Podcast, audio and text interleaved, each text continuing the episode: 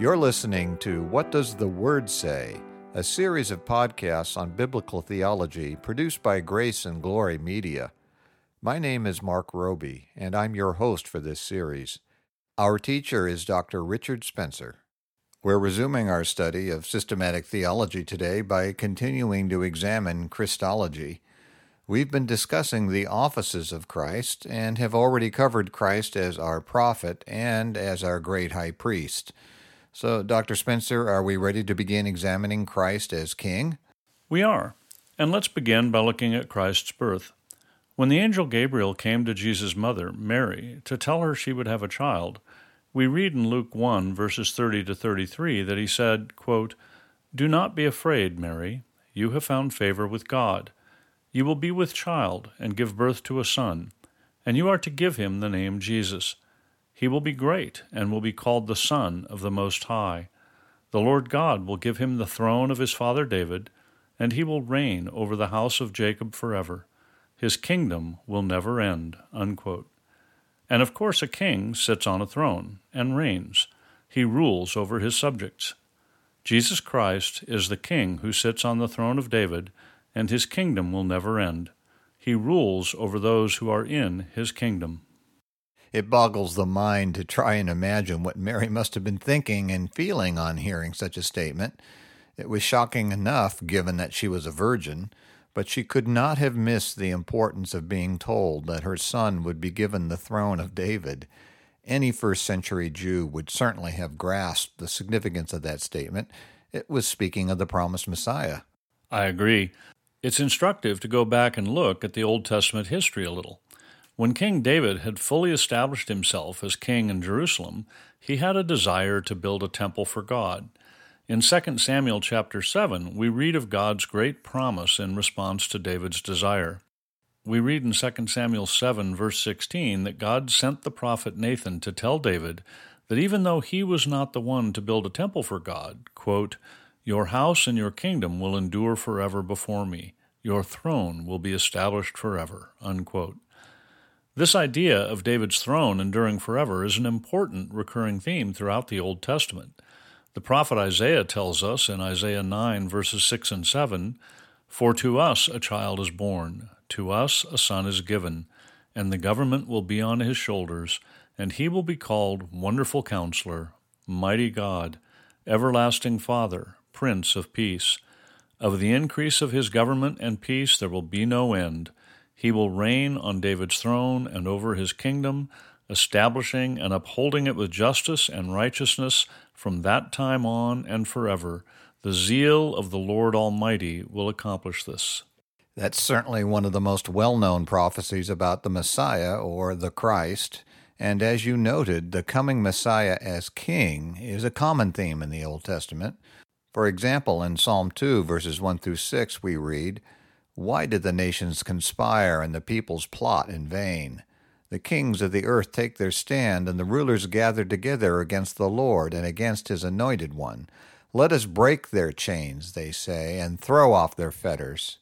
The one enthroned in heaven laughs. The Lord scoffs at them. Then he rebukes them in his anger and terrifies them in his wrath, saying, I have installed my king on Zion, my holy hill. And when the psalmist declares that the kings of the earth take their stand against the Lord and against his anointed one, we need to remember that both the Hebrew word Messiah and the Greek word Christos, from which we get Christ, mean anointed one. God has installed his king, and that king is Jesus Christ. The world, which we're told in 1 John 5:19 is under the control of the evil one, which refers to Satan, the world opposes God and his eternal plan. But Satan, his demons, and all the powers of every king on earth combined can do nothing to thwart God's eternal plan. In his deity, Jesus Christ is the eternal second person of the triune Creator God, the only true God and as God, he has been king over his creation from the beginning. But there was, if you will, a change in the mode of his kingship when he became incarnate. At that moment in time, Jesus became the promised Messiah, Son of David, the eternal King of his people. And Jesus' kingship was revealed by God in different ways. One interesting episode is the visit of the Magi after the birth of Jesus. These Magi may have been Persian priests and rulers, but independent of exactly who they were, we're told in Matthew chapter 2 verses 1 and 2 that after Jesus was born in Bethlehem in Judea, during the time of King Herod, Magi from the east came to Jerusalem and asked, Where is the one who has been born King of the Jews? And Jesus himself spoke about his kingdom many times. For example, when he went to Galilee at the beginning of his public ministry and started calling his disciples, we're told in Mark 1, verse 15, that he said, quote, The time has come, the kingdom of God is near. Repent and believe the good news. Unquote. And when the Apostle Paul was in Ephesus, we're told in Acts 19, verse 8, that he, quote, entered the synagogue and spoke boldly there for three months, arguing persuasively about the kingdom of God. Unquote. And it's obvious from the context that he was sharing the gospel, telling people how they could be saved by repenting and believing in Jesus Christ. This illustrates, therefore, that being saved and being in the kingdom of God are synonymous. That reminds me of what Christ told Nicodemus, who was a member of the Jewish ruling council. In John chapter 3 verse 3, we are told that Jesus said, "I tell you the truth, no one can see the kingdom of God unless he is born again." And then in verse 5 we read that Jesus told him, "I tell you the truth, no one can enter the kingdom of God unless he is born of water and the Spirit." And so we again see the same connection. A person is saved when he or she is born again and enabled to repent and believe on the Lord Jesus Christ, and that is equivalent to entering the kingdom of God. This kingdom is also called the kingdom of light and the kingdom of the Son. That's S O N. The Apostle Paul wrote in Colossians 1, verses 12 through 14, about giving thanks to the Father, quote, who has qualified you to share in the inheritance of the saints in the kingdom of light for he has rescued us from the dominion of darkness and brought us into the kingdom of the Son he loves, in whom we have redemption, the forgiveness of sins. And this kingdom's also referred to as the kingdom of heaven in the Gospel of Matthew. For example, in Matthew 3, verse 2, he tells us that John the Baptist began his ministry saying, Repent, for the kingdom of heaven is near. It's an interesting fact that calling it the kingdom of heaven is a distinctive feature of Matthew.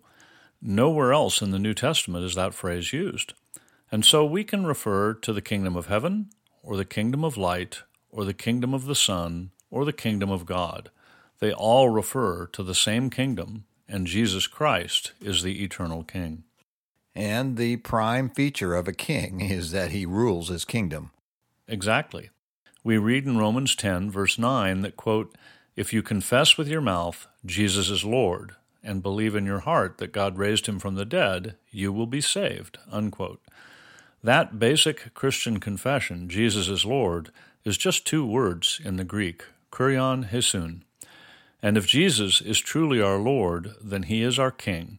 He rules us, and we are his bond slaves, which is what the Apostle Paul liked to call himself. For example, in the Greek, Paul's letter to the Romans begins Paulos doulos Christou Jesu, which simply means Paul, a bondslave of Christ Jesus. Now, our English translations usually render that as Paul, a servant of Christ Jesus, because we shy away from the word slave. But we also see that word used in chapter 6 of the book of Romans. For example, in verses 20 through 22, we're told, when you were slaves to sin, you were free from the control of righteousness. What benefit did you reap at that time from the things you are now ashamed of? Those things result in death. But now that you have been set free from sin and have become slaves to God, the benefit you reap leads to holiness, and the result is eternal life.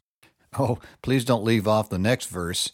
That passage gloriously ends in verse 23 by saying, for the wages of sin is death, but the gift of God is eternal life in Christ Jesus our Lord. In other words, we've earned eternal death, which is hell. That's what we deserve. But God has given us the gracious and precious gift of eternal life in Christ Jesus. That is the gospel in a nutshell. But to stay on topic, if we have been saved, which is a free gift, the opposite of what we have earned and deserve, We are bond slaves to Jesus Christ.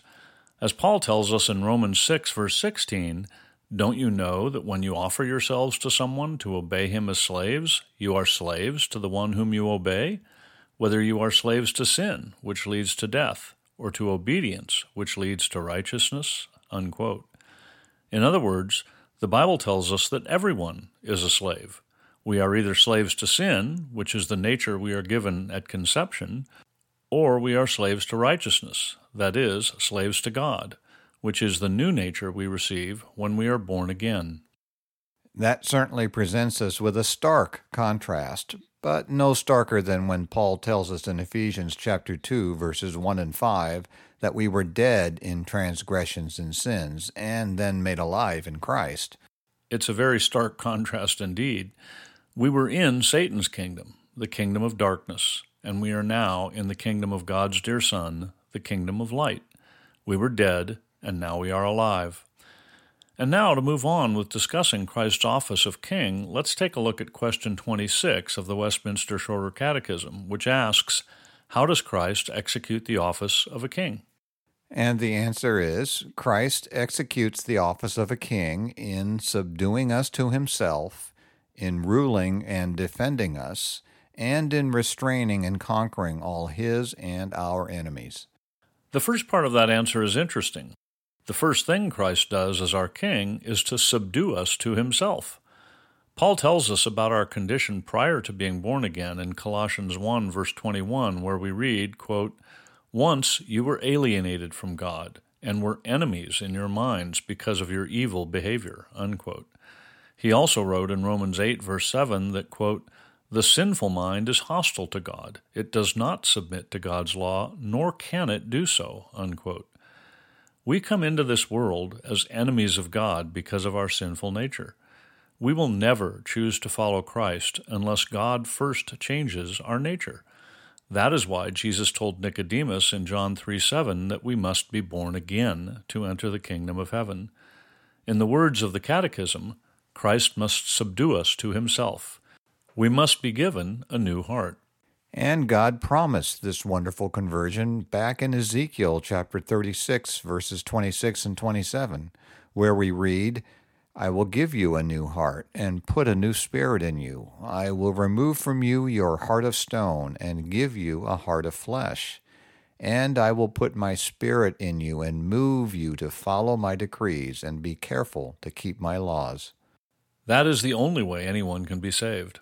And in the passage you just read, God not only says he will give a new heart, which is referring to what Jesus called being born again, he also speaks of putting his Spirit in us, which is speaking about the Holy Spirit coming into the believer to be our resident boss.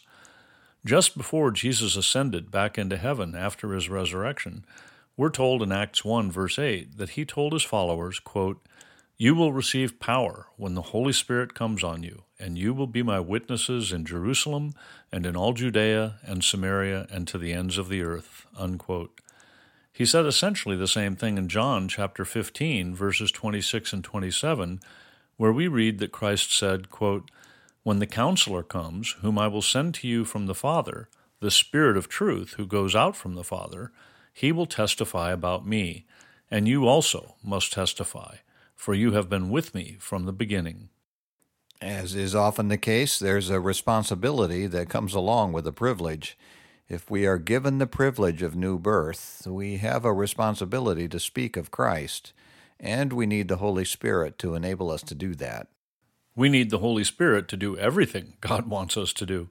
In John 15, verse 5, we read that Jesus said, quote, I am the vine, you are the branches. If a man remains in me and I in him, he will bear much fruit. Apart from me, you can do nothing. Unquote. Now, what does Jesus mean here by saying that apart from him we can do nothing? Clearly, non Christians can do many things. But as we're told in Hebrews chapter 1 verse 3, Jesus sustains all things. So in one sense the statement is literally true. Apart from him we can't do anything at all. If Jesus didn't uphold us, we would cease to exist. Yeah, that's very true. But there's another more important sense in which it's true that apart from Jesus we can't do anything. He is speaking there about bearing fruit, and in context, it's clear that he's talking about good fruit. In other words, deeds that are pleasing to God. If we have not been subdued by Christ, we can only sin. As I read from Romans 8, verse 7 a few minutes ago, quote, the sinful mind is hostile to God. It does not submit to God's law, nor can it do so. Unquote. And he goes on in the very next verse, Romans 8, verse 8, to say that, quote, those controlled by the sinful nature cannot please God. Unquote. These verses make clear that an unbeliever never pleases God. It's impossible. He is not able to do so because of his sinful nature. There is no desire to please God, and hence no ability to do so. Therefore, the Catechism is correct in saying that the first thing Christ must do as King is subdue us to himself. Now, it is true, of course, that Christ is King of all people, whether they are believers or not. That's certainly true. He is the Creator, Sustainer, and King of all. But when the Bible speaks about a person being in the kingdom of God, the clear meaning is that the person is a willing, obedient subject of the king, not a captive enemy. In a very real sense, Christ will eventually subdue everyone. As it says in Philippians 2, verses 10 and 11, at the name of Jesus, every knee should bow in heaven and on earth and under the earth, and every tongue confess that Jesus Christ is Lord to the glory of God the Father. Unquote but it is infinitely better for us to willingly bow the knee now and have Jesus as our loving King and Savior, rather than waiting until later when we will be forced to bow as a defeated enemy. Yeah, that makes me think of Ephesians chapter 1 verse 22 where God tells us that he has quote placed all things under Jesus' feet and appointed him to be head over everything for the church unquote. This is a clear reference to the practice of kings in the Old Testament time to display their victory over another king by literally placing their foot on his neck. That is not a pleasant thought. And the Catechism's answer to question 26 speaks at the end about Christ's restraining and conquering all his and our enemies. But let's go back and see what the whole answer says again. It reads Christ executes the office of a king in subduing us to himself in ruling and defending us, and in restraining and conquering all his and our enemies. Unquote. We've discussed the significance of Christ's subduing us to himself, and in the process we also noted that God sends his Holy Spirit to empower us to do his will, which is part of what is meant by his ruling us. In addition to needing power to do God's will, though, we also need to know what God's will is, and the same Holy Spirit helps us with that as well. Yes, we read in John chapter 14, verse 26, that Jesus told his disciples, The counselor, the Holy Spirit, whom the Father will send in my name, will teach you all things and will remind you of everything I've said to you. Jesus also told us in John 16, verse 13, that, quote, When he, the Spirit of truth, comes, he will guide you into all truth, unquote. And Paul wrote in Romans 8:14 that, quote, those who are led by the Spirit of God are sons of God, unquote. And in 1 Corinthians 2:14 he wrote that the man without the Spirit does not accept the things that come from the Spirit of God, for they are foolishness to him, and he cannot understand them because they are spiritually discerned. Unquote. There are other scriptures we could cite, but these are enough to show that we need the Holy Spirit to enable us to understand God's Word which is the only infallible rule of conduct we have. But in addition, he can also directly reveal God's will to us. If we are God's children, then we are being led by the Holy Spirit. But we must emphasize that the Spirit is the Spirit of truth and will never contradict His Word. So the personal guidance and revelation that the Holy Spirit gives to individual Christians must always be tested against His Word. He'll never contradict Himself. Yeah, that's certainly true and an important warning. And that is also a good place to end today. So let me remind our listeners that they can email their questions and comments to info at whatdoestheword and we'll get back to you. You've been listening to What Does the Word Say, brought to you by Grace and Glory Media, and I'm Mark Roby. In our next session, Dr. Spencer will continue to examine biblical Christology and we hope you'll join us. The session you heard today is available, along with all other sessions, in the archive on our website at whatdoesthewordsay.org. We also have a free book available to you entitled Good News for All People, written by Reverend P.G. Matthew, founder and senior minister of Grace Valley Christian Center.